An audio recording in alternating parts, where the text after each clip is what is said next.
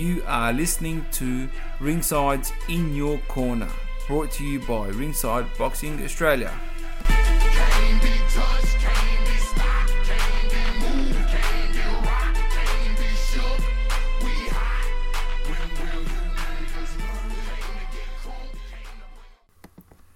Welcome to Ringside's In Your Corner, brought to you by Ringside Boxing Australia. My name is Ahmed Al Houli, and alongside me today are two very special guests, Mr. Billy Hussein and Luke Jackson. Guys, how, how are we all? Hey Ahmed, Uh, I'm great. How are you? Yeah, good, good. I'm good, thanks. I'm good, thanks, guys. Awesome to, to have you both on. Luke Jackson, undefeated professional, 15 and 0, number 8 in the in the world in the WBO sanction, former Olympic team captain. Some crazy news coming out of England last night. Luke, fill us in. What's happening? Um, well, Oscar Valdez was scheduled to fight um, March 10 in um, in LA uh, to defend his WBO title. Um, myself and my team, um, you know, put our hand up and said that we wanted that fight. Um, we've been chasing that fight for, um, you know, you know, probably eight, eight or nine months now. We've thought about Valdez. So um, they announced last night that uh, the deal is very close for, for him to fight uh, Scott Quigg, um, which I also know Scott. Um, very good fighter, very good fighter. Um, so they will they will fight on March 10 in LA. Um, Eddie Hearn come out and said that the deal is very very close to being made. Um, they just got to sign for it now. So look, um, look, it- it's, it's a great fight. As a fan, um, I'm excited to watch it. You know, I am a fan of boxing. Um, I wanted the fight, but look, it's not my time yet. It isn't. It isn't meant to be. Okay, Billy, your your thoughts? Yeah, um, um, yeah. As as Luke's trainer, I'm a little bit uh, uh, gutted and disappointed that I mean, don't get me wrong. I love boxing and and I'm uh, you know I'm, a fan of the sport and the sweet science and and um, most of all Luke's trainer first and foremost Luke's trainer and I would have loved for us to be in the opposite corner. We were pretty vocal about it. You know what? It, it's not the right time, and timing's everything. And uh, God, knows when God knows best. You know, while we are planning, God's the best of planners. So I love. It's a great fight. I love what Scott, Scott Quigg has done. After he's lost to Frampton, he's regrouped. He's gone under the radar. He based himself in America. I actually met up with him in LA. I had a great chat with him. He seems happier, healthier, and he's gone under the radar. He's gone and, and won a few, two or three fights back to back, and he's earned himself a world title shot against uh, Oscar Valdez. And, and uh, look, he's a big chance. He's a puncher's chance. And I know I spoke to Scott Quigg about Luke Jackson, and I know they they respect him. And um, remember, Luke, uh, about a year ago, we got offered a fight with, and you know, and Yeah, definitely. at that time.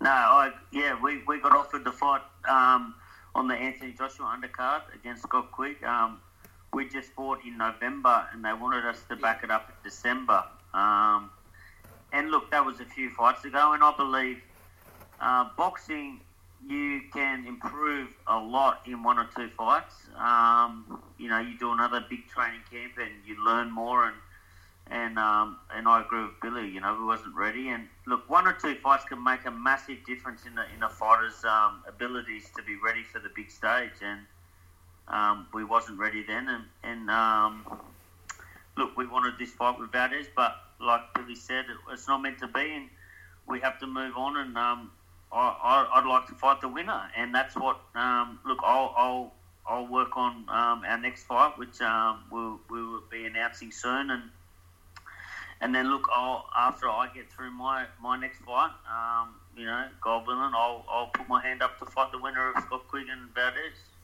Absolutely. Who do you think will win that fight, Luke?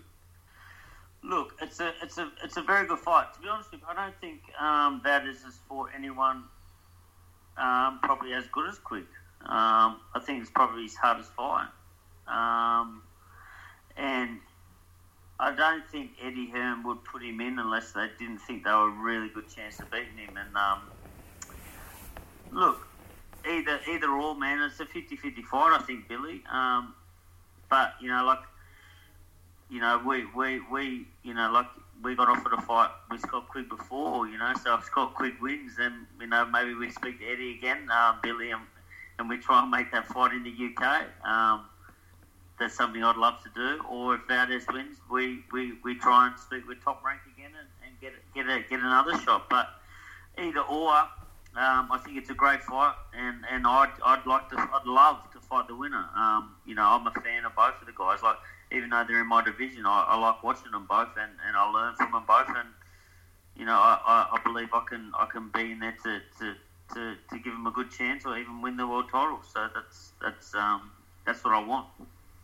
Absolutely. The good thing about this, Luke, is that you're in the mix all the time. You're being mentioned by these guys, so your name your name is floating around, and you're that's, that to me is a great sign that you're That's a right, you know, and- and, um, and you've um,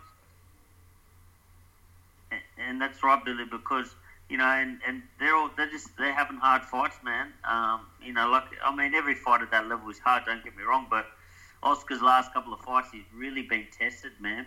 Um, the Filipino tested him, and um, the other guy, I think he's from Colombia, um, really tested tested him as well. So uh, he got dropped in his last fight. So look, Quigg can win this fight. Make no, you know, no mistake about that. Quigg can win this fight.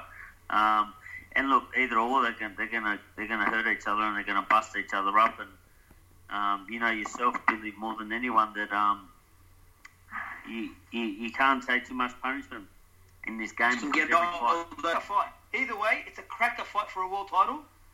Um, um, honestly, now that um, Quigg's with Freddie Roach and, and, and based in LA, it'll be interesting. It'll be a really interesting fight. Really, really interesting. He, he'll have some good sparring because you know Oh, LA's filled with Mexicans, good Mexican fighters. So there there'll be no shortage Right. of Oscar Valdez's out there, or similar Great anyway. sparring out there. Great sparring. We went out there and sparred. Um, we was out there sparring like um, Alberto Machado. yeah Machado and Machado went and, Machado went Yeah. and won, won the world title. That was um, you know, and look, we just got off the plane and we was going to war, man. And Dylan Dylan was sparring Miguel Cotto, uh, Dylan Emery. And, um, and I was sparring Machado, and we just got off the plane from Australia, so we was exhausted, and, and we were giving them great work, so they kept inviting us back, and um, I think they actually wanted us to stay longer, didn't they, Bill? They did. Um, They asked for an extension for you guys to stay back. And Ahmed, uh, three weeks later, Machado wins the WBA um, Super Featherweight World Title. Wow. Yeah. Yeah, it was great, great work, man. Opened my eyes up a bit, and you know what? That's what made me believe I can hold it in there with these guys, and um, you know, because we were giving them great work, man, and um, like I said, we just got off the plane and it was stinking hot over there, so um, we didn't have long to adapt, and and then we was going out and we was sparring. Um, who was we sparring, Bill? Uh, Nina, Nina, Nina, um, the undefeated, Rodriguez. he was 25, Rodriguez. Saul and, Rodriguez um, and Charles. yeah, Saul Ferrer. Rodriguez. Wow. Yeah, And- Saul Rodriguez. Awesome. So Luke, let's say if they if there was one other fighter that you could fight tomorrow in your weight division, who would that be? Um, well, it'd have to be one of the champions. Um, you know, any of the champions, I would love to fight. Um, you know, I just, I just think, um, you know, even though I've only had 15 fights, I think that I've, I've, I've earned it by being around the sport for many, many years and being dedicated and staying focused. And, and I train every day, man. I train every day. I have one or two days off a week. Um, I eat a little bit more food um, when I'm in camp, but I train every day. I stay dedicated to the sport. I'm I'm obsessed with it, um, and I would, I'd love the opportunity to fight for a world title. I mean, I've done I've done pretty much everything as an amateur boxer, um, and it would you know I'd, I'd love to fight and win a world title as a professional with my team that we started together, and um, you know that's that's the goal. So any of the champions, I don't really care. I mean, we we was going to WBA, but then we changed to WBO, and Valdez is a man there, so. If he if he gives me a chance, I'd like that. If if if Lee Selby or, or Abner Mares or um, or I think Gary Russell Jr. is the other one. Look, any of them, I just look. I would love to fight any of them.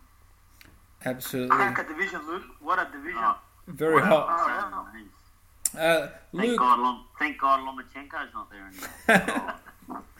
Luke, you mentioned your he can go up to. He can keep moving up to lightweight. yeah. i- It's going to be interesting what what he actually does next.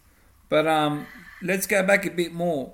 You mentioned your your amateur experience. Tell, tell us tell us a bit about that because I know you've been to a few Olympics, a few national titles, so on and so on. Let let the people out there know, you know, some some of your background and history. Well, I started boxing pretty late. I started when I was 18, and, and it took off pretty quick. So I had, you know, only 10 fights, and I was I was representing Australia at the Commonwealth Games in Melbourne. Um, Wow, And I won a bronze I won a bronze medal there. So wow, look, it took off really quick. I ended up going to two Commonwealth Games. Um, I was a captain at one of them, and then I went to Olympics, and I went to a few World Championships.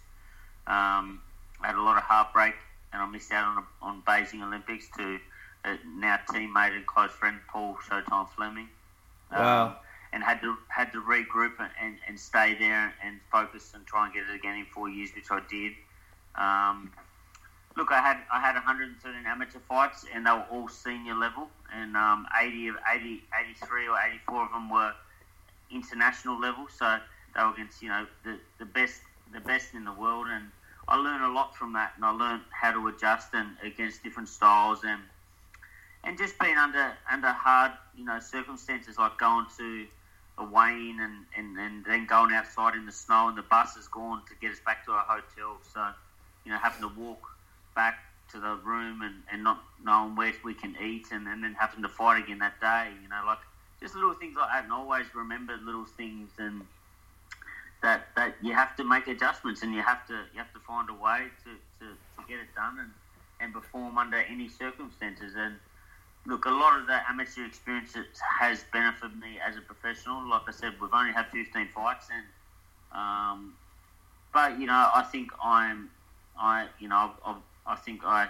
you know can can be better than a 15 fight professional if that makes sense. Um, so yeah, look, uh, it's, a, it's a great, a great career as an amateur, and I was never going to turn professional, but you know, I, I ended up did, and I'm glad I did because you know I got to work with, him, which I believe the best trainer in the world, um, definitely the best in Australia, Billy Hussein, and you know I've got a great team. I've got Mike Altamura as a manager, and uh, and Adam Wilcox as a promoter, and look, you know, I'm I'm just trying to trying to be the best I can be, man. When I turned professional, I said to Billy and that I said I just want to be the best I can be. If that's a, a, a Australian title, a region title, or a world title, we'll just have to see how it is. And and that's my mentality, and that's what I've done my whole career, man. I've never looked too far ahead. I've just I've just stayed focused and stayed grounded, and and we got, the Australian title. We got two regional titles, and and the next in line is a world title. And you know, if it's meant to be, it's meant to be. I'm just going to work hard every day and and listen to my team, listen to my coach, and and whatever happens, happens, man. You know, you, you I think it's all it's all laid out, and we're just going to follow the direction that we that we're taking. absolutely. Uh, you mentioned you almost didn't turn professional. Why? What what was holding you back, Luke? Goal was just I wanted to be an Olympian. That's something that I thought about as a kid. Wow. I didn't know whether it was boxing or was something, but um, I just wanted to be an Olympian. And then obviously I started boxing, so I um, I was I was about to qualify. I'd, I'd beaten Paul Fleming um, three times before, um, and then we had our fourth fight, um, and he beat me by three points and qualified for Beijing. So that was massive heartbreak for me. So I had to um, I had to wait another four years um, to, to make it happen, and luckily I, I got it done, and I was the team captain for Australia at the London Olympics, and then pardon me, then I um, I retired from the sport. I, I, I, stopped stopped boxing as an amateur, but then I felt like something was missing, and um, you know that's all I've sort of had in my life is boxing. It's sort of given me my direction in life, and so then I, I rang Mike Altamura because I met Mike at the Olympics. I was helping him scout the boys over there um, at, at London, like going in and telling that Mike wants to speak to you from top rank and, and all this. And it's funny how we met. And then and then I ring him up and I say, Mike, would you be interested in turning me pro? And then he spoke to Billy, and the rest is history. Wow, absolutely. You've come a long way, Luke. You've come a long, long way. Um, Luke, Thank you. Thank you for joining us, joining myself, your trainer, Billy Hussein. Before I let you go, any last words from, from yourself, Luke? Um, look, I um, hopefully we can we can we can get our chance to fight for a world title um, soon. Um, you know, thanks for having me on the show, and it's great to get boxing out.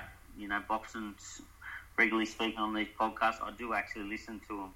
The, um, all the ones that you, you post, I, I enjoy listening to them. So um, I really appreciate you, you taking the time to invite me on the show. And if you ever want me again on the show, just just um, just let me know. But I'll be happy to, to come on. Thank you very much, Luke. I, I really appreciate you and your time and efforts. It's been great having you. Billy, any last words? Thanks, Luke. See you in the gym, buddy. I'll see you soon, Coach. We'll um, we'll do a, we've got to do a three way and organise this next training camp because we we'll, we have a fight coming up soon that we'll announce next week. So maybe you can get me back on the show and we'll talk about that. Always happy Awesome, to. brother. Always happy to. All right, guys. Thank you very much. Thank you. Thank you for joining me on Ringside's In Your Corner. Take care. Catch you all next week. You.